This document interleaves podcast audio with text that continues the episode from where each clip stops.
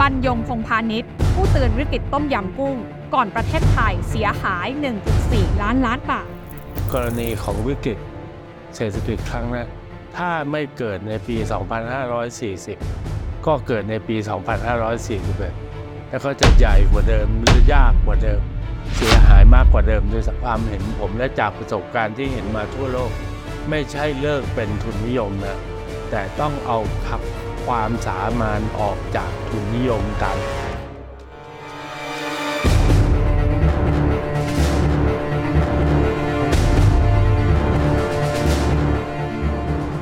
ประเทศไทยอาจเกิดวิกฤตเศรษฐกิจรุนแรง และเสียหายมากกว่าวิกฤตต้มยำกุ้ง หากไม่เกิดวิกฤตในปี 2540 ทำไมนโยบายเศรษฐกิจในเวลานั้น กลับกลายเป็นระเบิดเวลาลูกใหญ่ที่ทำลายล้างเศรษฐกิจไทย ปัจจุบันเศรษฐกิจไทยมีความแข็งแกร่งแค่ไหนในการเผชิญกับปัญหาที่อาจจะเกิดขึ้นในอนาคต และอะไรที่ยังเป็นตัวถ่วงการพัฒนาประเทศไม่ให้ก้าวต่อไป วันนี้ลงทุนแมนจะพาทุกท่านมาย้อนรอยเหตุการณ์ณช่วงเวลานั้น กับคุณบรรยงพงพาณิชย์ประธานกรรมการบริหารกลุ่มธุรกิจการเงินเกียรตินาคินพัทระ ว่ามองกลับไปแล้ว ถ้าไม่มีวิกฤตต้มยำกุ้ง เศรษฐกิจไทยจะเป็นอย่างไร ขอบพระคุณพี่เตานะคะ ที่ให้โอกาสลงทุนแมนอีกครั้งหนึ่งนะคะ วันนี้อยากให้พี่เตาวิเคราะห์ให้ฟังสักนิดหนึ่งว่า ถ้าย้อนกลับไปในปี 2540 บ้านเราประเทศไทย ไม่เจอวิกฤตต้มยำกุ้งเรารอดมาได้ ประเทศไทยมันจะเป็นยังไงต่อไปคะอยากจะเรียนงี้ครับ เวลาเราพูดถึงว่าถ้าไม่เกิดอะไร มันเป็นเรื่องที่ยากว่ามันเหมือนทางสองแพร่งถ้ามันเดินไปข้างหนึ่งละมันจะไม่รู้อีกเลย ว่าถ้าเป็น อีกข้างหนึ่งจะเป็นยังไง หรือเหมือนชีวิตเราอะถ้าเราเกิดเหตุการณ์ใหญ่ ๆ ในชีวิต แล้วเรามักจะมาถามว่า ถ้าไม่มีจะเป็นไง มันไม่มีทางรู้หรอกครับถ้าไม่เกิดในปี 2540 ก็เกิดในปี 2541แล้วก็จะใหญ่กว่าเดิมหรือยากกว่าเดิม เสียหายมากกว่าเดิมด้วยซ้ำนั่นความเห็นนะจากการที่ได้คลุกคลีกับ เหตุการณ์ตั้งแต่ก่อนเกิด ค่ะ ซึ่งอย่างที่ผมพูดเสมอว่า ถ้าถามว่าผมมีส่วนที่จะทำให้มันเกิดไหมยอมรับแล้วว่ามีส่วน แต่มีส่วนโดยที่ไม่ได้ตั้งใจอยากให้มันเกิดนะแต่คือยังไงครับ ความผิดปกติของวิกฤตต้มยำกุ้งเมื่อ 2540 มันสะสมมายาวนานที่ทุกคนที่เกี่ยวข้อง ในระบบเศรษฐกิจ ผมต้องใช้คำว่ามีส่วนพลาดด้วยทั้งนั้น แทบทุกคนเลยครับค่ะ ที่บอกว่าส่วนพลาดอะมันพลาดกันยังไงบ้างอะคะคือจริงๆ ขอย้อนกลับไปก่อนวิกฤตนะครับ คือในโลกเนี่ยเมื่อก่อนเนี่ยครับ มันมันก็แบ่งเป็นโลกที่พัฒนาแล้วโลกกำลังพัฒนา แล้วก็โลกด้อยพัฒนา เดี๋ยวนี้ก็ยังแบ่งอย่างนั้นนะแต่ว่าก่อนหน้าที่ จะเกิดวิกฤตสักสิบห้าปีต่างคนต่างอยู่ค่ะไม่ค่อยมีความเชื่อมโยงกันโดยเฉพาะตลาดการเงิน อันนี้มันเริ่มในประมาณปี 1985 เกิดสิ่งที่เพิ่งเป็นศัพท์ใหม่ในเวลานั้น คือคำว่าโลกาภิวัตน์คำว่า emerging market มันก็เป็นคำที่เพิ่งเกิดในเวลานั้น ถ้าถามผมว่าถ้าไล่จริง ๆ นะ มันเกิดจากข้อที่ข้อแรกก็คือ ระบบสงครามเย็น สิ้นสุดลง แล้วก็ระบบเศรษฐกิจไทยโลก มันเปลี่ยนเป็นระบบทุนนิยมเหมือนกันหมด พอเป็นอย่างนั้นปั๊บแล้วมันก็มีผู้นำหลายบางคนที่มีส่วนทำให้เกิดโลกาภิวัตน์มาก คือโรนัลด์เรแกนที่ขึ้นมาเป็นประธานาธิบดีประมาณ 1982 อะไรเงี้ยกับมาร์กาเร็ตแทชเชอร์นะซึ่งก็เกิดมาเป็นนายกรัฐมนตรีของอังกฤษสองคนเนี่ยครับเขาเป็นนักเสรีนิยม นั้นเขาดำเนินนโยบายสำคัญสองอัน อันแรกเลยก็คือใช้คำว่า deregulation คือลดกฎลดระเบียบ เพื่อที่จะให้ความเชื่อมโยงของโลกนี่มันเป็นไปได้มากขึ้นและอันที่สองก็คือ privatization คือแปลกิจการของรัฐให้เป็นเอกชน จากสองอันเนี่ยมันก็ทำให้กระแสเงินมันไหลได้สะดวกเกิดโลกาภิวัตน์ในตลาดเงิน พอบริบทโลกเป็นอย่างนั้น ไทยเราซึ่งเป็นประเทศที่กำลังพัฒนาขั้นต่ำค่ะนะเราก็เลยพยายามได้รับอันนี้สงส์จากเงินทุนไหลเข้า ตั้งแต่เงินทุนการย้ายฐานการผลิตของญี่ปุ่น ซึ่งเริ่มประมาณปี 1985 นะ แล้วก็หลังจากนั้นก็มีเงินทุนไหลเข้าในตลาดเงิน พอมาถึงสมัยรัฐบาลชวนหนึ่งกับทาริน ที่เป็นรัฐมนตรีว่าการกระทรวงคลังก็เลย มีโครงการที่เรียกว่า BIBF กิจการวิเทศธนกิจ หรือ BIBF ที่ย่อมาจาก Bangkok International Banking Facilities คือธุรกิจการเงินระหว่างประเทศ ที่ทางการอนุญาตให้ธนาคารพาณิชย์ทั้งในและต่างประเทศนั้นเปิดดำเนินการ ซึ่งให้บริการทั้งการรับฝาก หรือกู้ยืมเงินเป็นเงินตราต่างประเทศ จากแหล่งเงินในต่างประเทศเอง แต่มันมีข้อสังเกตนะ เงินที่ไหลเข้าเนี่ยมันเป็นเงินที่กู้ระยะสั้นสกุลเหรียญสหรัฐเป็นส่วนใหญ่เอออันนี้คือเงินร้อนใช่ไหมคะที่เขาเรียกครับกัน เงินกู้ระยะสั้นก็แปลว่ามันถูกไหลคืนได้ง่าย กับเงินตลาดหุ้น เงินตลาดหุ้นนี้ก็ไหลคืนได้ง่ายเนี่ยเขาก็ขายหุ้นแล้วกลับไป พอเราเปิดเสรีทางการเงินเงินก็ไหลเข้ามาแล้วมันเกิดมีความบิดเบือนอยู่อย่างหนึ่งคือเรา ไปฟิก exchange rate ที่ 25 บาทต่อเหรียญมันก็เลยทำให้เงินที่ไหลเข้าเนี่ยมันเลยไหลเข้าสู่ภาคเศรษฐกิจที่เรียกว่า non tradable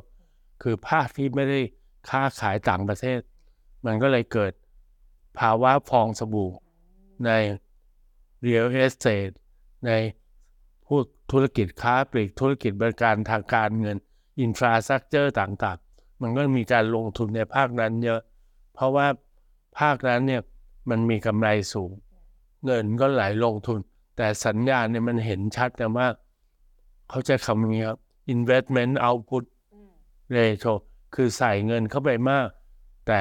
ผลผลิตที่เพิ่มนี่มันน้อยกว่าเงินที่ใส่ มันก็เริ่มมีสัญญาณนั้น สัญญาณนี้เนี่ยจริง ๆ คนไทยนี่ไม่ค่อยเห็น เพราะเราก็รู้สึกว่า inflation ก็ต่ำแล้ว ถึงจะขาดดุลบัญชีเดินสะพัดหนี้จะเพิ่มขึ้น แต่มันเป็นไปในการลงทุน โดยหวังว่ามันย่อมจะเกิดดอกเกิดผลในอนาคตคนแรกเลยนะ ที่เตือนไม่ใช่เตือนเฉพาะประเทศไทยนะเตือนประเทศเกิดใหม่ในเอเชีย ทั้งเกาหลีมาเลเซีย ฟิลิปปินส์อินโด คือพอลครุกแมนนักเศรษฐศาสตร์ซึ่งภายหลังได้รับรางวัลรางวัลโนเบล ในปี 1994 เนี่ยเขาเขียน article ที่บอกว่าไอ้สิ่งที่เรียกว่า Miracle of Asia เนี่ยมันเป็นสิ่งที่ไม่จีรังแน่ๆ มันจะไม่สามารถเดินต่อไปอย่างนี้ได้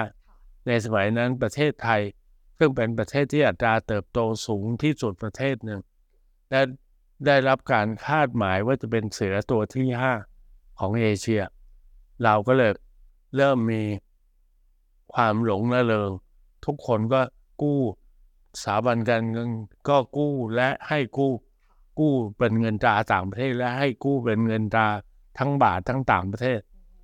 ไอ้ฟองสบู่พวกนี้มันก็สะสมไว้จนกระทั่งใหญ่ขึ้นใหญ่ขึ้น เงินกู้ต่างประเทศ ในปี1996ก่อนที่จะเกิดวิกฤตเนี่ยเรามีกู้เงินต่างประเทศระยะสั้นถึง2แสนล้านเหรียญ คิดเป็นอัตราแลกเปลี่ยนขนาดนั้นคือ5ล้านล้านบาท ซึ่งขณะที่ GDP รวมมัน3ล้าน5แสนล้านเองเพราะฉะนั้นเรามีเงินกู้ต่างประเทศสูงกว่า GDP มากเลยทีเดียว แล้วพอสัญญาณมันเริ่มออก มันก็มีอย่างของหลักทรัพย์พัฒระในเวลานั้น เรานักวิเคราะห์ของเราก็เอาบริษัทในตลาดหลักทรัพย์ที่ไม่ใช่สถาบันการเงินน่ะมี EBITDA คือรายได้ก่อนจ่ายดอกเบี้ยต่ำกว่าดอกเบี้ยจ่าย คือภาซึ่งระดอกเบี้ยสูงมาก ภาระดอกเบี้ยคือ แต่เขายังกู้เพิ่มได้เรื่อยๆ ในอดีตเลยไม่ออกอากาศ แต่สินเชื่อพวกนี้คาดคะเนได้เลยว่าร้อยเปอร์เซ็นจะเป็น NPL ในไม่ช้า เมื่อหากู้ต่อไม่ได้ แล้วมันก็เป็นงั้นจริงๆ อันนี้เหตุการณ์ที่เราพบตั้งแต่ปลายปี 96พ อมาต้นปี 97 ก็เริ่มมีการโจมตีค่าเงินบาท เพราะเฮดฟันที่เขาเห็นภาวะอย่างนี้เขาก็รู้ว่าเราเนี่ยไม่สามารถที่รักษาค่าเงินได้ เขาก็เริ่มโจมตี โดยจอร์จโซรอสเป็นหนึ่งในนั้นไม่ใช่คนเดียวนะหลายเฮดฟันก็เข้ามาโจมตี แต่ธนาคารแห่งประเทศไทยในเวลานั้น ยังมีความเชื่อว่าภาวะที่เรามีปัญหามันเป็นแค่ ภาวะระยะสั้นนั่นก็เลยสู้ยิบตาค่ะสู้ทั้งสู้จนเงินสำรองหมด ต้องใช้คำว่าติดลบ ซึ่งสัญญาณก็ชัดช่วงต้นปี 97นะหนังสือ The Economist ซึ่งเป็นนิตยสารที่ทรงอิทธิพลมาก ก็ขึ้นปกเลยนะครับว่า The Fall of Thailand เราทำไงรู้ไหมห้ามขายในประเทศไทย ห้ามเล่มนั้น ห้ามปกนั้นห้ามห้ามปกนั้นขายในประเทศ เราหลังจากนั้นก็มีหลายปกนะที่ห้ามขายสม่ำเสมอเขาก็อ้างว่าเพื่อความมั่นคงนะแล้วก็หลังจากนั้นก็มีนักวิเคราะห์ค่ะซึ่งภายหลังมีชื่อเสียงมาก ซึ่งอยู่ในประเทศไทยนะของบริษัทเครดิตลียงเนี่ยอืมเขาก็วิเคราะห์ว่าประเทศไทยที่ไปไม่ได้แล้ว เราทำไงรู้ไหมส่งชันทิบาลไปตรวจเขาเขาหนีออกนอกประเทศไปเลยครับ แล้วก็ไปเขียนนอกประเทศแล้วก็เลย โด่งดังไป แต่ทีนี้สิ่งที่พี่เตาพูดก็คือ พี่เตาเองก็ยอมรับว่ามีส่วนในการที่ทำให้เกิดวิกฤตครั้งนั้นเหมือนถูกกันครับ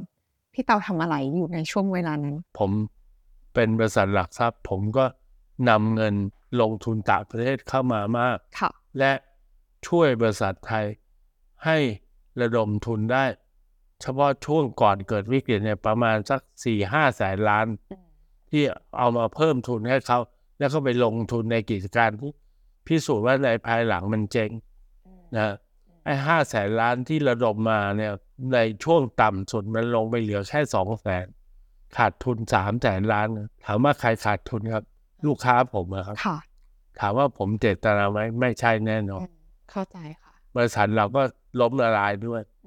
ครับ ทีนี้ขออนุญาตย้อนถามกลับไปนิดนึงสิ่งที่พี่เตาพูดก็คือ จริง ๆ มันมีสัญญาณมาตั้งแต่ปี36แล้ว ที่พี่เต่าบอกว่าดูแค่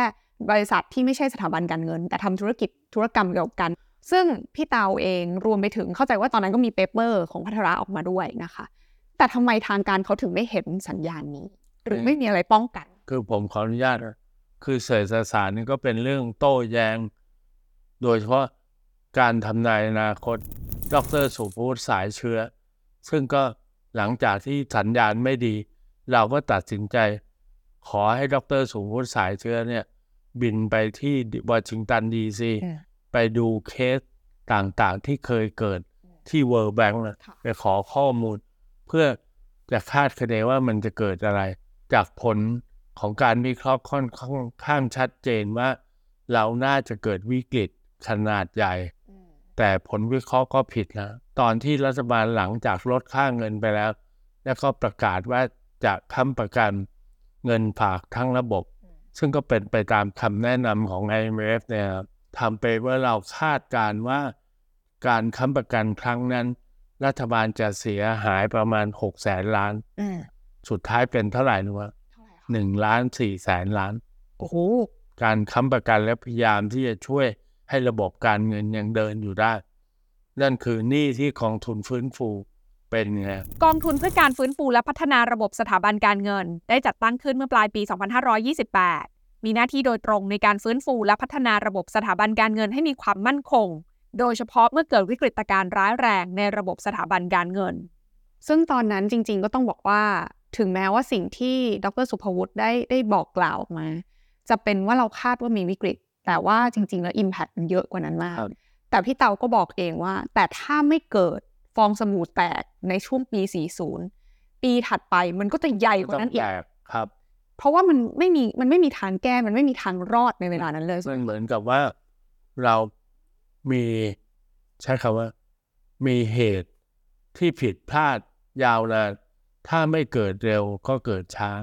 และผิดพลาดได้นานกว่านั้นอีกระเบิดมันก็จะใหญ่ขึ้นค่ะผมกลับมองว่า คุณจอร์จโซรอสนี่มีบุญคุณกับประเทศเรานะเพราะเขาเหมือนมาเตือนแล้วเขาโจมตี เขาไม่ได้กำไรนะกรณีเงินบาท แต่ว่ามันทำให้เราเกิด ยังไงก็เกิดวิกฤตทำให้เกิดเร็วค่ะดีกว่าเกิดช้าอ่าเพราะเกิดช้ามันจะใหญ่กว่าและแก้ยากกว่าอีกที่พี่เตาบอกว่าเหตุที่มันผิดพลาดที่มันสั่งสมมานานน่ะไอเหตุพวกนั้นมันมันคืออะไรแล้วเราจะเรียนจริงๆผมเรียน คือคนที่ผิดพลาดก็คือคนที่เอาเงินมาให้เรากู้ก็ผิด ถูกไหมครับอืมคนที่กู้ก็ผิด คนที่ส่งเสริมให้มีการกู้ได้อย่างเช่นผม คือเอาทุนไปเพิ่มทำให้เขากู้ได้ อันนี้ก็ผิดอืมผมใช้คำว่าผิดอยู่แล้วจริงๆต้องใช้คำว่าพลาด เพราะผิดเนี่ยมันฟังดูเหมือนเหมือนตั้งใจ ทุกคนก็มีส่วนพลาดธนาธนาคารแห่งประเทศไทยก็พลาดอืมเพราะว่า IMF เตือน ให้ปรับระบบอัตราแลกเปลี่ยนตั้งแต่ปี 94สามปีก่อนเกิดวิกฤตเอ่อผมเล่าอีกเรื่องหนึ่ง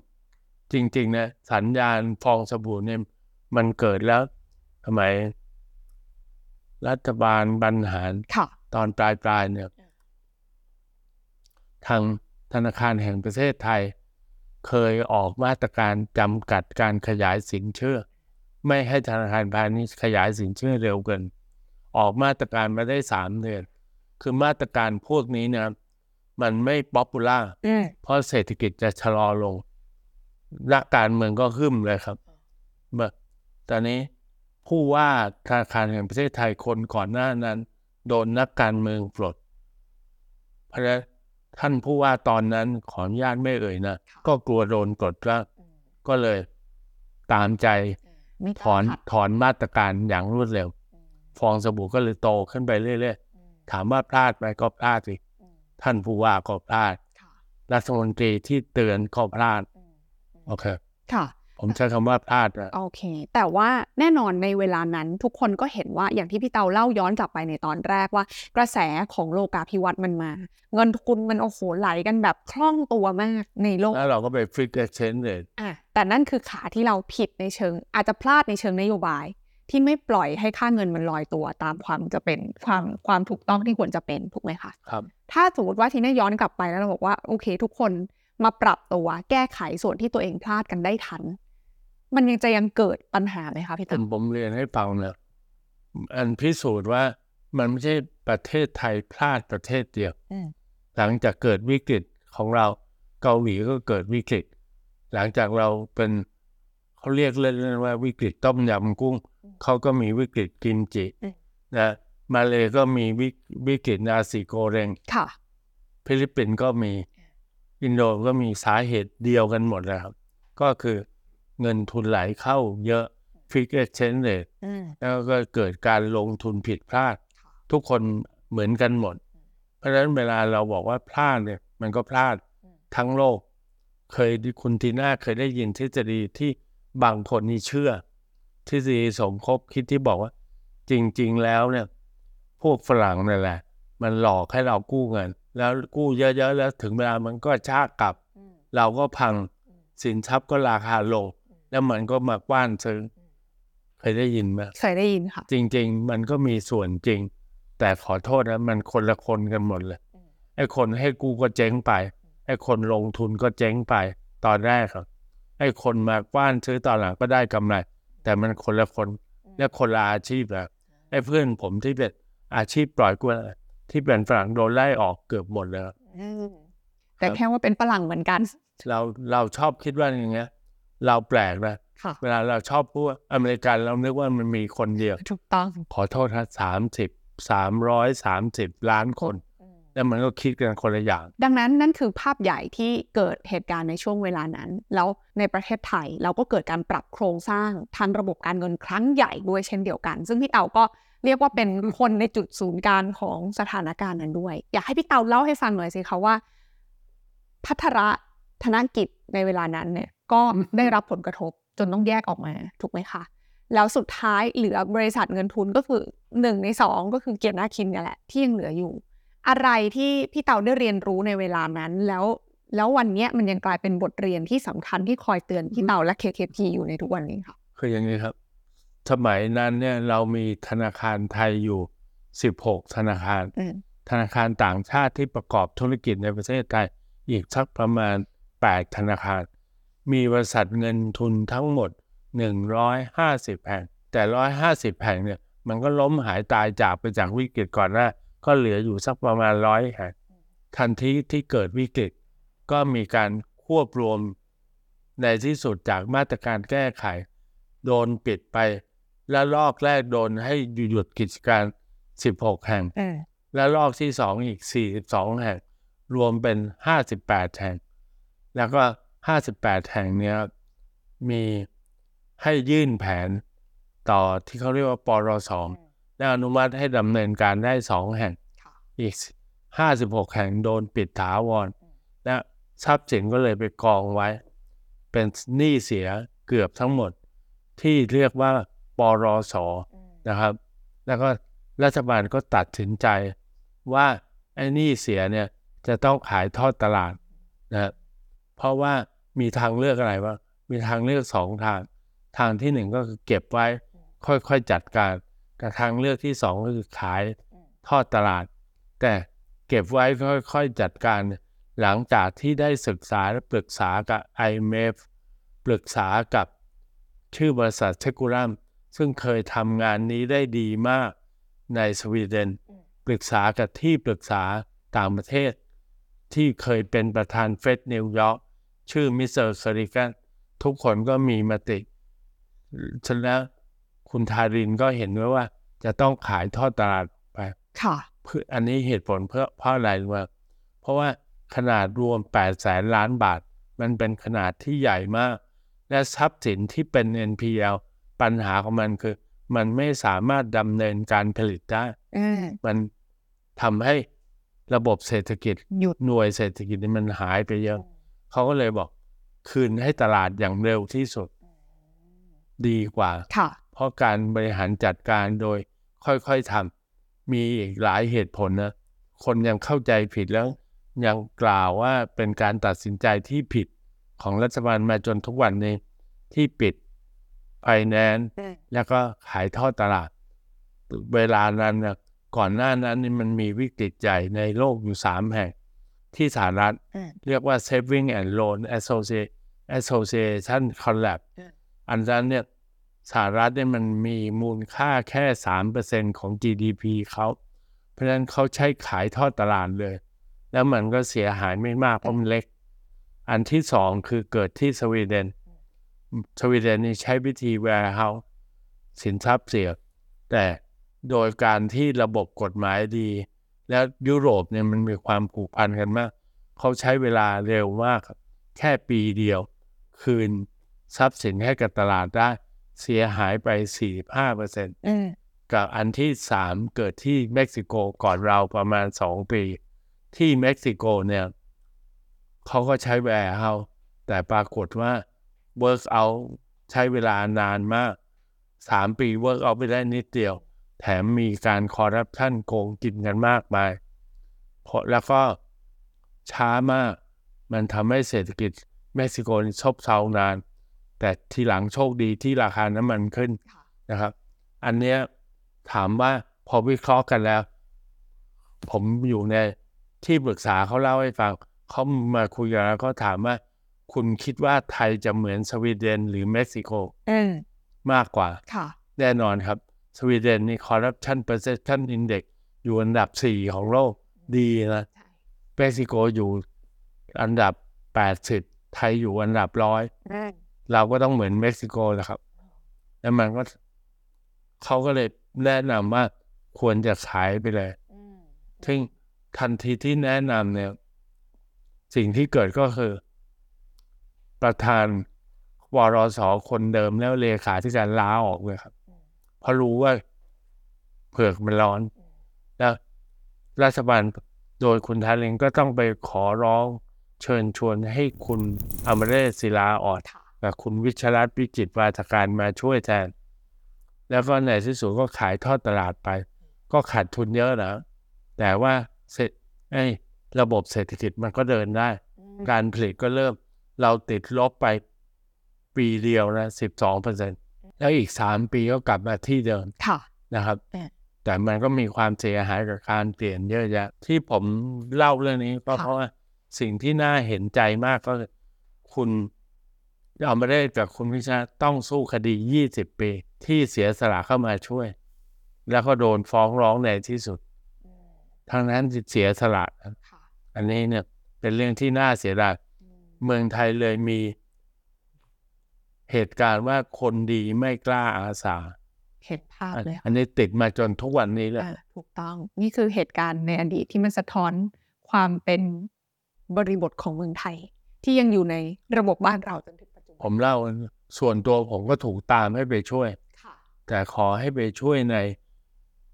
ธนาคารเขาพยายามตั้งธนาคารดูแลสินทรัพย์ดีอืมแต่หลังจากเข้าไปอยู่อาทิตย์เดียวผมขอถอนตัวมาเพราะอะไรมาเสียสละไม่พอ เพราะรู้เลยว่าปัญหาเนี่ยน่ากลัว และคดีอาจจะตามมา ไม่ว่าคุณจะเจตนาดีแค่ไหน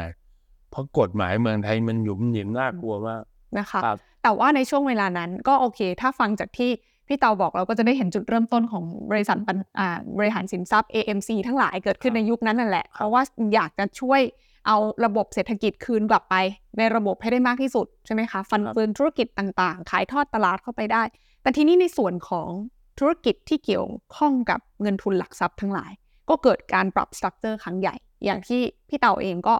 มา ก็คือพี่เตายังรอดอะว่าอย่างนี้เถอะถูกไหมคะ ในขณะที่คนอื่นไม่รอด รอดรอดครึ่งตัวเอสอันนั้นเพราะการตัดสินใจของเราค่ะเพราะหลังจากที่มันเริ่มเกิดวิกฤต ตั้งแต่เกิดวิกฤตวันที่สองกรกฎาคมเราก็รีบสำรวจตัวเองอย่างรวดเร็ว แล้วก็ยอมรับความจริงว่ามันไปได้ยาก สิ่งแรกที่เราทำคือแยกธุรกิจไงแยกบริษัทเงินทุนกับหลักทรัพย์ออกด้วยกันแล้วขายหลักทรัพย์ไปซะเพื่อให้ หน่วยงานที่ยังเดินได้ยังอยู่ อันนี้ก็บอก economic value มันจะได้ไม่ถูกทำลายไปทั้งหมด ขายไปได้เงินมาด้วยครับ ได้ห้าพันกว่าล้านอืมอันเงินนี้ก็ช่วยบรรเทาความเสียหาย ให้กับบริษัทแม่ได้ซึ่งในที่สุดบริษัทแม่ก็ปิดลง ก็เสียหายอีกสี่พันล้าน หลังจากได้ห้าพันแล้ว ก็คือทั้งก้อนเนี่ยเก้าพันกว่าล้านเกือบหมื่นล้านใช่ครับนะคะ แต่อย่างที่ได้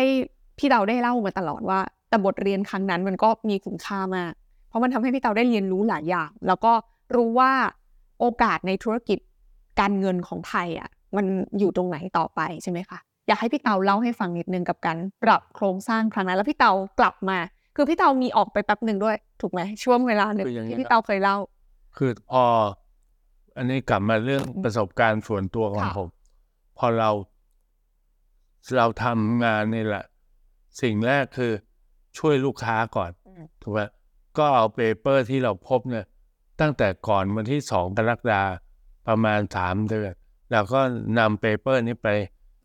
present ให้ลูกค้าสำคัญสำคัญฟังซึ่งอันนี้นะครับมันทำให้ลูกค้าหลายคนที่เชื่อ เขาก็เลยหนึ่งคืนเงินกู้ต่างประเทศทั้งหมดนะเขาปิด position เขาทำให้เขาไม่เสียหาย ลูกค้าหลายคนก็ไม่เชื่อ เพราะว่ามันก็มีทฤษฎีเยอะอย่างที่ผมบอกอะอย่างเช่น ผู้ใหญ่ท่านหนึ่งที่เคยเป็นผู้ใหญ่ธนาคารใหญ่มากแห่งหนึ่ง ก็ออกมายืนยันไม่มีหรอกถูกไหมครับซึ่งท่านก็มีชื่อเสียงเป็นโหนเศรษฐกิจอันดับต้นๆของประเทศ อันนั้นก็เลย แต่เรานี่ไม่ได้ออกไปในพับลิกมาเพราะว่าผมเรียนงี้ครับ คือเมืองไทยเนี่ย คนพร้อมที่จะชี้นิ้ว หาคนอื่นเราก็เลยตัดสินใจว่าเราไม่ออกพับลิกเพราะถ้าเราออกพับลิกเขาก็บอกเขาก็จะบอกเพราะมึงนั่นแหละ มันทำให้เกิดความหวั่นไหวปั่นป่วนเราก็เลยไปเฉพาะลูกค้าเรา นักลงทุนที่ลงทุนกับเรา หลายคนก็เชื่อ ผมเล่าให้ฟังว่า มีเศรษฐีบางคนเอาเงินออกนอกประเทศเลยครับเพราะเขาเชื่อค่ะแล้วเขาก็ได้ประโยชน์มาก เพราะตอนนั้นมัน 25 บาท ซื้อเหรียญ 25 บาท แล้วมันลงไปต่ำสุดถึง 56 บาท ขออนุญาตเล่าเรื่องหนึ่งจะเชื่อหรือไม่เชื่อ ที่มีข่าวว่าการลดค่าเงิน มันเป็นเพราะรัฐมนตรีคลังคนเดิมลาออก ด้วยหลายสาเหตุ แล้วเขาเพิ่งตั้งรัฐมนตรีคลังคนใหม่ ได้แค่สามวันท่านก็ลดค่าเงิน แล้วก็มี กิจการที่ท่านเคยทำงานด้วย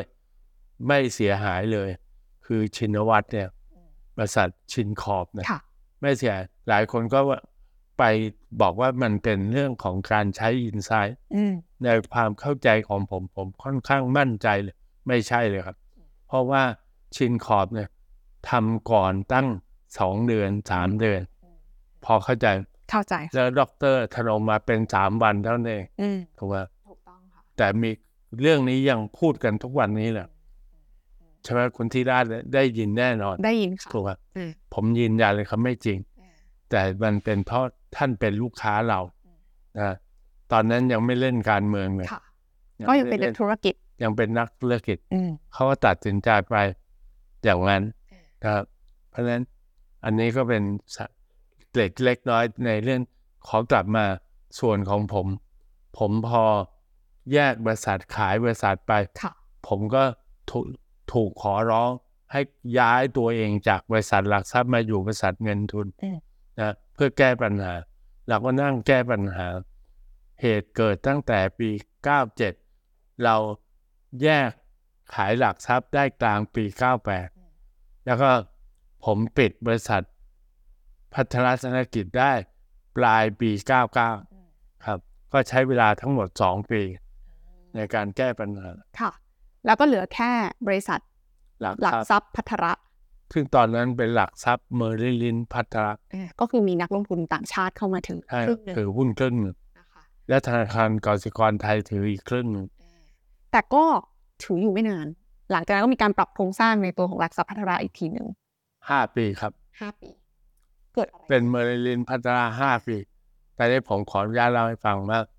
พอเดินหลังจาก นั้นไปไม่นานประมาณปี 2000 ก็เกิดวิกฤตเศรษฐดอทคอมไม่ใหญ่มากที่เขาเรียกว่า .com crisis ในอเมริกา เพราะฉะนั้นบริษัทต่างชาติ โดยเฉพาะบริษัทหลักทรัพย์ investment ในกันมันก็ต้องปรับตัวเองเลยออลดคน เขาก็เลยมีประเด็นเกี่ยวกับบริษัทในเครือคือเมอริลินพัทราเนี่ยเขาก็อยากจะให้เราลดขนาด เราก็เลยใช้โอกาสนั้น ขอซื้อหุ้นกลับมา แล้วเปลี่ยนเป็นยังทำงานร่วมกันค่ะมีสัญญาทำงานร่วมกัน แต่ไม่ได้ถือหุ้นแล้ว ซึ่งสัญญานั้นยังอยู่ทุกวันนี้เลยครับตอนนี้เราก็ยังเป็น partner กันค่ะทั้งๆที่ Merrill Lynch ก็เจ๊งไปแล้วจากวิกฤต 2008 กลายเป็น Bank of America Merrill Lynch เราก็ยังเป็นพันธมิตรกันทุกวันนี้ค่ะอันนี้ คือสะท้อนให้เห็นอะไรรู้ไหมการปรับตัวของโลกนี่มันมีตลอดเวลาเขาเพราะฉะนั้นก็คือนี่คือการปรับตัว ซึ่งจริง ๆ แล้วอะเส้นทางของพัทระเองก็ปรับตัวมาตลอดนะคะ มีการเปลี่ยนเจ้าของจนมีการทำ management buyout ที่พี่อาเตาเคยเล่าไปนะคะ จนมาร่วมมือกันกับเกียรตินาคินครับซึ่งเกียรตินาคินเองย้อนกลับไปในวันที่เจอวิกฤตต้มยำกุ้งเขาก็เป็นหนึ่งในเงินทุนหลักทรัพย์ที่รอดถูกไหมคะ ครับ เกียรตินาคินเองโดนเป็นหนึ่งใน 58 บริษัทเงินทุนอืมที่โดนควบคุม โดนเขาใช้คำว่าควบคุมก่อน ธนาคารแห่งประเทศไทยเข้าควบคุม เขามีเกณฑ์นี้ครับ คือตอนนั้นมันก็เกิดภาวะตื่นตระหนกไปทั่ว คนก็ถอนเงิน ถ้าใครถูกถอนเงิน จนกระทั่งต้องกู้เงินแบงก์ชาติเกินกว่าครึ่งของเงินทุนที่มี ธนาคารแห่งประเทศไทยก็เข้าควบคุม พอควบคุมไปได้สักพัก ในวันที่ถ้าผมจำไม่ผิดเดือนสิงหาคม 2540 ก็สั่งให้หยุดดำเนินการทั่วคราวค่ะแล้วก็ให้เสนอแผนให้เวลาสามเดือน ที่จะเสนอแผน ทุกคนก็ไปนั่งทำแผน แต่ธนาคารแห่งประเทศไทยส่งเสริมให้ทำแผนควบรวมกัน เพราะฉะนั้นใน 58 แห่งก็จับกลุ่มควบรวมกันโดยส่วนใหญ่ตอนนี้ทางเกียรตินาคินเนี่ยสมัยนั้นเขาว่าจ้างบริษัทพัทระให้เป็นที่ปรึกษานะอืมเราก็เข้ามาเป็นที่ปรึกษาค่ะ ซึ่งผมเนี่ยก็มานั่งวิเคราะห์สิ่งแรกที่เราแนะนำก็คือ อย่าไปควบรวมกับใคร เพราะเตี้ยอุ้มคอมนี้ไม่เคยสำเร็จ เพราะทุกคนมีปัญหาค่ะนะ ให้เสนอแผนของเราเดียวๆ แต่เราวิเคราะห์แผนแล้วบังเอิญใช้โอกาสที่ดีครับ เพราะว่าระหว่างนั้นเนี่ยธนาคารแห่งประเทศไทยทางการก็ประกาศออกมาว่า ถ้าใครไม่ได้ออกมา คนนั้น เงินฝากเนี่ยก็จะต้องถูกยับยั้งไปชั่วคราวนะแล้วก็รัฐก็จะมาดูว่า จะคืนให้เท่าไหร่อย่างไร อาจจะไม่ได้ดอกเบี้ยอาจจะไม่ได้อะไรอาจจะได้คืนช้า แต่ถ้าใครได้ออกมา คนนั้นจะเข้ามาอยู่ภายใต้ภาวะค้ำประกันของรัฐทั้งหมดค่ะเราก็ใช้โอกาสนั้นแหละให้พนักงานแต่พนักงานของเกียรตินาคินต้องบอกว่าทำงานกันหนักและขยันขันแข็งช่วยกันเต็ม ทุกคนออกไปหาลูกค้าเงินฝาก แล้วขอให้เขาเซ็นมาว่าจะไม่ถอนเงิน เพราะว่าเราจะไม่ถอนเงิน เพราะคุณเราก็บอกเขาว่า ถ้าคุณจะถอนก็ถอนไม่ได้อยู่ดี แล้วถ้าเราไม่ได้ออกมา คุณก็จะต้องรอเหมือนคนอื่น แต่ถ้าเราได้ออกมาคุณจะเป็นเงินปากปกติเลยทุกคนก็ยอมเซ็นนะเก้าสิบเปอร์เซ็นยอมเซ็นแต่ก็ยังไม่พอเราสำรวจความเสียหายแล้วก็พบว่า ต้องใส่เงินทุนอีกประมาณพันหนึ่งร้อยล้าน ในเวลานั้นซึ่งก็เยอะนะในปีสองพันห้าร้อยสี่สิบค่ะก็ต้องชื่นชมผู้ถือหุ้นใหญ่ที่ตัดสินใจที่จะลง 1,100 ล้านไประดมเงินมาจากทุกที่แล้วครับจากทุกธุรกิจของเขา เอามาลง 1,100 ล้าน แล้วก็ผมเองเนี่ยในฐานะที่เป็นที่ปรึกษาก็ยังต้องวิเคราะห์ว่า เราไม่มีหลักประกันว่า1,100ล้านจะไม่สูญถ้าเหตุการณ์เลวร้ายลง ซึ่งจริงๆ ก็เลวร้ายลงจริงๆ แต่ที่เกียรตินาคินยืนอยู่ได้ ก็เป็นเพราะว่าหลังจากที่ปิด 56 แห่ง และปรสเนี่ยตัดสินใจที่จะขายทอดตลาด สินทรัพย์เสีย เกียรตินาคินเป็นหนึ่งในผู้ซื้อสินทรัพย์เสีย และเอามาบริหารนะเชื่อไหมครับ บริหารสินทรัพย์เสียตลอด 26 ปีที่ผ่านวันนี้ยังไม่หมดเลยวันนี้สินทรัพย์เสียยังเหลืออยู่บ้างนะครับ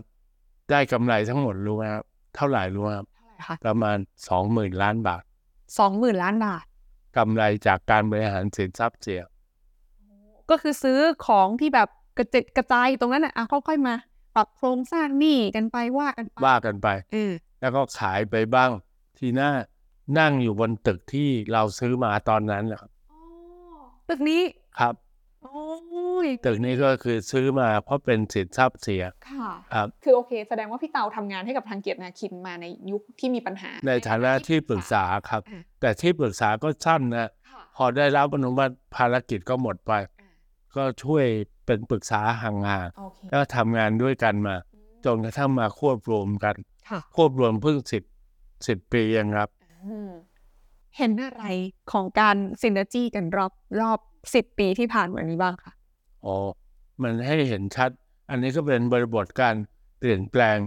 ของตลาดการเงิน ไม่ใช่ของไทยอย่างของโลกด้วย คือตลาดการเงินในรูปแบบของธนาคารและตลาดทุนเนี่ยมันเชื่อมโยงกันมาก เราก็พบว่าเมื่อก่อนเกียรตินาคินก็จะทำเรื่องของธนาคาร โดยเฉพาะสินเชื่อรายย่อย ไม่แข็งแรงพอที่ไปสู้กับธนาคารใหญ่ในสินเชื่อรายใหญ่ ขณะที่หลักทรัพย์พัฒนาก็จะแข็งแรงในเรื่องของตลาดทุน ในเรื่องของลูกค้ารายใหญ่ ทั้งผู้ฝึกทั้งนักลงทุนทั้งผู้กู้ค่ะการเชื่อมโยงก็ทำให้ต้องใช้คำว่ามันสามารถขยายตัวทั้งแนวตั้งและแนวนอน แนวนอนก็คือครอบคลุมลูกค้าทุกประเภท แนวตั้งก็คือครอบคลุมผลิตภัณฑ์ทางการเงินทุกอย่าง มันก็เลยเป็นซีเนอร์จีที่ชัดเจนมากโอเคนั่นคือสิ่งที่เกิดขึ้นในช่วงกรอบตั้งแต่ต้มยำกุ้งมาจนถึงทุกวันนี้ที่เคสของพัทระเองจนมาถึงตรงนี้ที่เป็น KKP เนี่ยได้ผ่านการปรับตัวมาครับเยอะแยะมากมาย ทีนี้อยากจะให้พี่เตาแน่นอนเราเรียนรู้จากอดีต เพื่อที่จะป้องกันตัวเอง แล้วก็เตรียมความพร้อมสำหรับอนาคตนะคะ วันนี้บริบทของเศรษฐกิจมันมันเปลี่ยนไป มันอาจจะไม่เหมือนกับยุคที่พี่เตาบอกว่า มันมีเงินทุนเงินร้อนเกิดขึ้นเยอะแยะมากมาย แต่มันแอดมาด้วยความท้าทายในเรื่องของโลกเทคโนโลยีอะไรก็ไม่รู้อีกเยอะเต็มไปหมดอย่างเคสที่เราเห็นตอนช่วงต้นปีที่อเมริกาที่มีแบงก์ล้มนะคะ หลายคนก็เริ่มกลับมากังวลว่า เอ๊ะ แล้วในอนาคตอะเรากำลังจะเจอวิกฤตกับอะไรที่มันใหญ่ขนาดต้มยำกุ้งได้อีกไหม มันมีโอกาสเกิดขึ้นอีกหรือเปล่า และบ้านเรามันจะเป็นยังไงบ้างพี่ตาคือโอกาสนี่มีเสมอครับอืมแต่น่าสนใจนะ โอกาสของเราค่อนน้อยหน่อย เพราะว่าอะไรรู้ไหมวิกฤตเศรษฐกิจถ้าเราไปดูในอดีตเนี่ยมันจะเกิดในระบบเศรษฐกิจที่มีอัตราเติบโตสูง มักจะตามมาด้วยวิกฤตได้ ง่ายกว่า แต่ของเรานี่เติบโตต่ำมานานอืมอันนี้ ไม่ใช่ว่าแปลว่าดีนะค่ะ ผมยกตัวอย่างง่ายๆวิกฤตในตลาดการเงินเนี่ย อย่างเกาหลีเหนือคิวบาเนี่ยไม่เกิดหรอก แต่อาจจะเกิดวิกฤตแบบอื่นโอเคมากกว่าค่ะแต่ของเราเนี่ย ผมไม่คิดว่าในระยะสั้นจะมีวิกฤตอย่างนั้น เพราะเสถียรภาพทางการเงินของเราดีมาก อัตราเติบโตอาจจะแย่ แต่เสถียรภาพในยดีนะครับ แต่ว่าอย่างที่คุณพูดบริบทมันเปลี่ยน เราก็ต้องปรับตัวค่ะเทคโนโลยีก็จะทำให้ลักษณะของตัวกลางทางการเงินมันเปลี่ยนไป มันก็จะมีระบบ virtual banking มันก็จะต้องมีความกดดัน ให้สถาบันการเงินทุกอย่างเพิ่ม productivity อย่างมหาศาล อันนี้ก็จะเป็นเรื่องที่จะต้องปรับตัวต่อไปค่ะอย่างเคยได้ยินบิลเกตส์เขาพูดมาครับบิลเกตส์บอกว่า banking will be but banker may not ระบบการ banking เนี่ยมันยังจำเป็นจะต้องมี แต่นายธนาคารอาจจะไม่ต้องมีครับ ก็โชคดีผมตกงานหลังเกษียณงั้นถ้าถ้าเหตุการณ์อย่างนั้นเกิดขึ้นจริง ค่ะ อะไรที่จะทำให้เกิดแบบนั้นได้คือ โอเค เทคโนโลยีเป็นส่วนหนึ่งนะคะแต่ว่าถ้าให้พี่เตามองไปข้างหน้าหลังจากนี้ สิ่งที่เป็นความท้าทายที่สุดของคนที่อยู่ในวงการนี้ ในปัจจุบันที่จะประคับประคองให้ทั้งเศรษฐกิจและประเทศเติบโตไปได้เนี่ยหรือระบบสถาบันการเงินของเราไปต่อได้ มันคือเรื่องอะไรคะ productivity ครับ ต้นทุนคืออย่างนี้ครับ ระบบการเงินที่ดี ตลาดการเงินที่ดีเนี่ยมันมีเงื่อนไขอยู่สี่อย่างเองอันที่หนึ่งก็คือต้องรวบรวมทรัพยากรได้พอเพียงจากแหล่งที่ถูกต้อง อย่างเช่นคราวที่แล้วเราไปใช้เงินกู้ระยะสั้น จากต่างประเทศเนี่ยอันที่สองทรัพยากรนั้นต้องมีต้นทุนที่แข่งขันได้ คือต้นทุนทางการเงินต้องไม่สูงเกินไป สูงกว่าประเทศอื่นก็สู้ไม่ได้อันที่สามจะต้องมีกระบวนการจัดสรรได้อย่างถูกต้องและทั่วถึงถูกต้องก็คือเอาไปให้คนที่ควรได้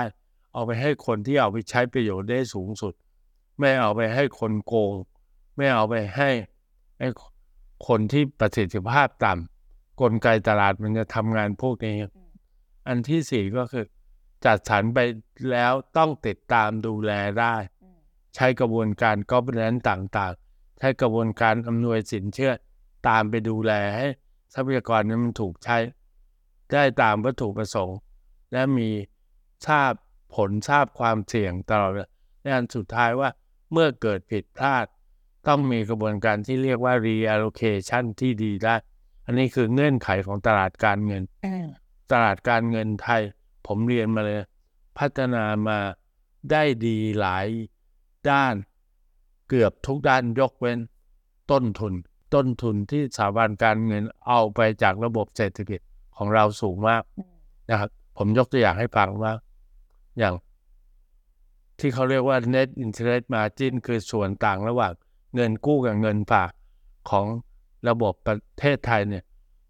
สี่เปอร์เซนกว่า ขณะที่ระบบที่พัฒนาแล้วสองเปอร์เซ็นต์นั่นเองอืมเพราะฉะนั้นสองเปอร์เซ็นต์ครึ่งที่เราสูงกว่าของเงินยี่สิบล้านล้าน เท่ากับปีละห้าแสนล้าน นี่คือต้นทุนที่ระบบเศรษฐกิจต้องจ่ายค่ะถามว่าแล้วธนาคารกำไรเกินหรือเปล่าก็ไม่ใช่กำไรต่ำด้วยซ้ำ มันเลยโจทย์มีอยู่ข้อเดียวคำว่า productivity อืมประสิทธิภาพประสิทธิผล อันนี้เป็น challenge ที่สำคัญมากของระบบทั้งระบบค่ะแต่อะไรเป็นชาเลนจ์มันก็เป็น opportunity ไปด้วย งั้นจริง ๆ แล้วสิ่งที่พี่เตากำลังจะบอกก็คือว่า ณ วันเนี้ยไอ้ที่บอกว่ามันเป็นแฟตเป็นไขมัน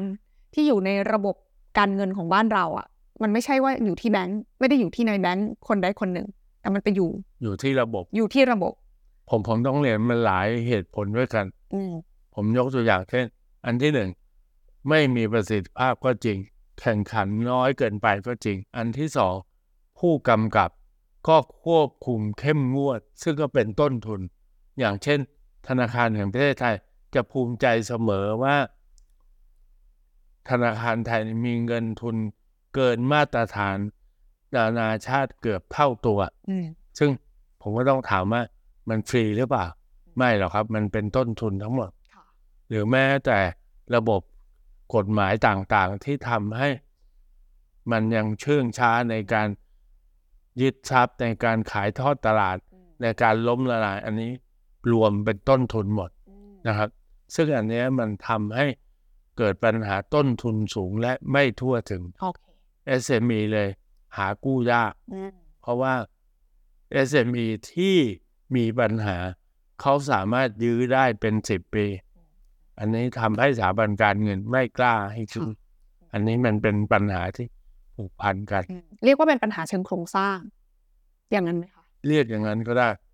อันนี้ผมไม่อยากเรียกเชิงโครงสร้าง ผมใช้คำว่าเชิงระบบ เชิงระบบ เชิงระบบซึ่งมีตั้งแต่ระบบกฎหมายระบบการแข่งขัน อันนี้ขอแวบไปหน่อยได้อย่างเช่น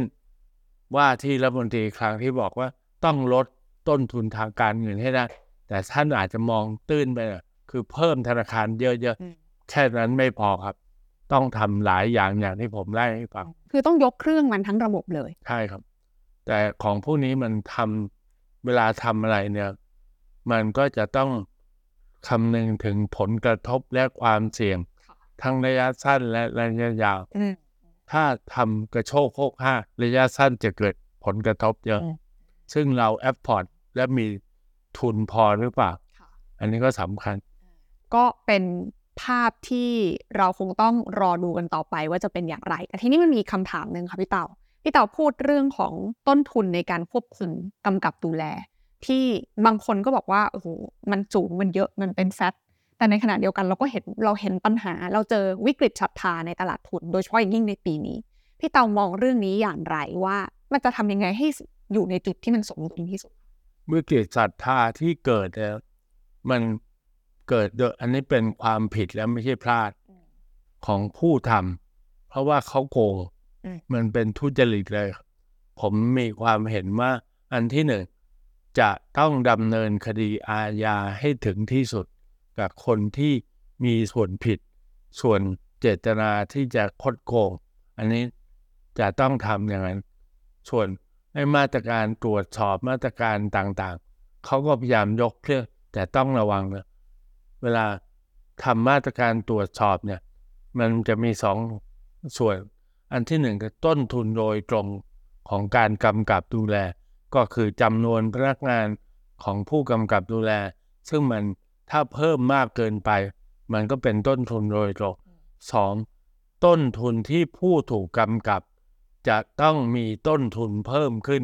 และลดความสะดวก อันนี้ก็ต้องระวังเลยนะค่ะมันเป็นเทรดออฟนะถามว่าต้องกำกับไหมต้อง แต่ต้องคำนึงถึงต้นทุนด้วย นี่ก็คือภาพที่เราน่าจะได้เห็นกันในช่วงเวลาที่ผ่านมาว่า หลายคนก็ออกมาพูดเรื่องของการตรวจสอบบัญชีการกำกับดูแล ถ้าต้องการการตรวจสอบเยอะในมุมของผู้ลงทุนมุมของผู้ที่เกี่ยวข้อง มันก็จะไปกระทบกับวัตถุลายได้ด้วยเช่นเดียวกัน นี่คือสิ่งที่พี่เตา เตือนให้คิดให้มองให้ครบทุกมุมครับผมนะคะ แต่อย่างไรก็ดีอย่างที่พี่เตาเชื่อมาตลอดว่า พี่เตาเชื่อในคำว่า capitalism ทุนนิยม มันยังเป็นนกลไกสำคัญที่จะผลักดันให้เศรษฐกิจและประเทศไทยมันเติบโตต่อไปได้ ถึงแม้ว่าตอนนี้เราอาจจะโตแบบช้าๆ แต่ในด้านของเสถียรภาพเรายังมั่นคงนะคะ อยากให้พี่เตาฝากทิ้งท้ายค่ะ เราผ่านวิกฤตทางเศรษฐกิจมาหลายครั้งนะคะ วันนี้เราอาจจะยังไม่ได้เจออะไรที่หนักๆ แต่ก็อย่างที่พี่เตาบอกตาบใดที่เรายังคงเติบโต มันก็อาจจะมีโอกาสที่กลับมา อยากให้พี่เตาฝากว่าสำหรับคนรุ่นนี้ที่หลายคนอาจจะไม่ไม่ได้อยู่ในยุคที่พี่เตาเจอมาว่าบรรยากาศตอนนั้นเป็นยังไง เราจะทำอย่างไรให้เรามีสติและมีความพร้อมตลอดเวลาในทุกบริบทที่มันอาจจะเกิดขึ้นในอนาคตที่เป็นความเสี่ยงกับระบบเศรษฐกิจ ผมขอสรุปสั้นๆว่าเราเนี่ยเป็นทุนนิยม แต่ยังเป็นทุนนิยมที่ค่อนข้างจะเป็นทุนนิยมสามานอยู่ คือยังเป็นระบบทุนนิยมที่บิดเบือนที่มีคนเอารับเอาเปรียบ มีคนทำไม่ถูกไม่ต้องนี่เยอะ นี่ความเห็นผมและจากประสบการณ์ที่เห็นมาทั่วโลก ไม่ใช่เลิกเป็นทุนนิยมนะ แต่ต้องเอาขับความสามานออกจากทุนนิยมไทยอันนี้คือความพยายามที่น่าจะเป็นแนวทางที่ดีที่สุด คือไม่ใช่เลิกเป็นทุนนิยม แต่ต้องเอาคความสามารถออกจากทุนนิยมไทย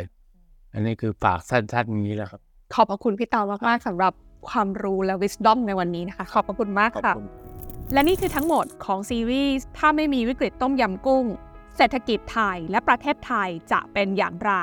ทุกท่านสามารถติดตามซีรีส์ที่น่าสนใจต่อไปของ Talk ลงทุนแมนได้ โดยกด subscribe ช่องทางของลงทุนแมนไว้ได้เลยค่ะ